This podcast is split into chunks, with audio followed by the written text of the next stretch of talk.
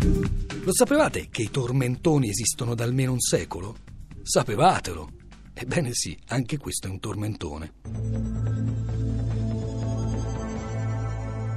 Il ticchettio dei tic segna da almeno un secolo il tempo della nostra lingua. Negli anni 70 c'è stato, ad esempio, il cioè.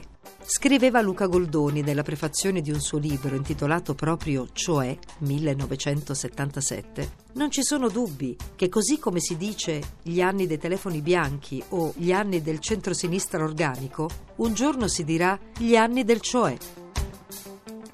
A una decina d'anni prima risalgono quei tormentoni vagamente intellettualistici e politicizzati tipici del cosiddetto sinistrese racconta Gianluigi Beccaria di una scritta apparsa su una lavagna della Facoltà di Architettura di Roma durante l'occupazione del 1968.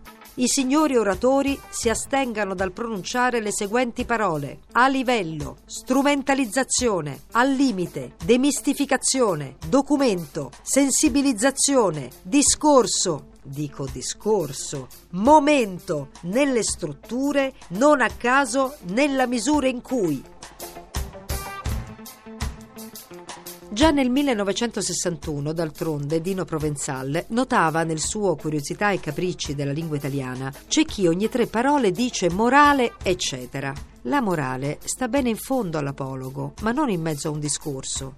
C'è chi dice continuamente tra parentesi, ma se sta tutto chiuso tra parentesi, fuori, che ci resta?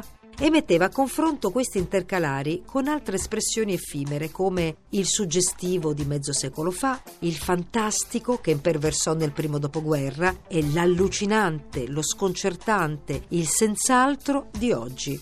Poi si è passati dal senz'altro al quant'altro.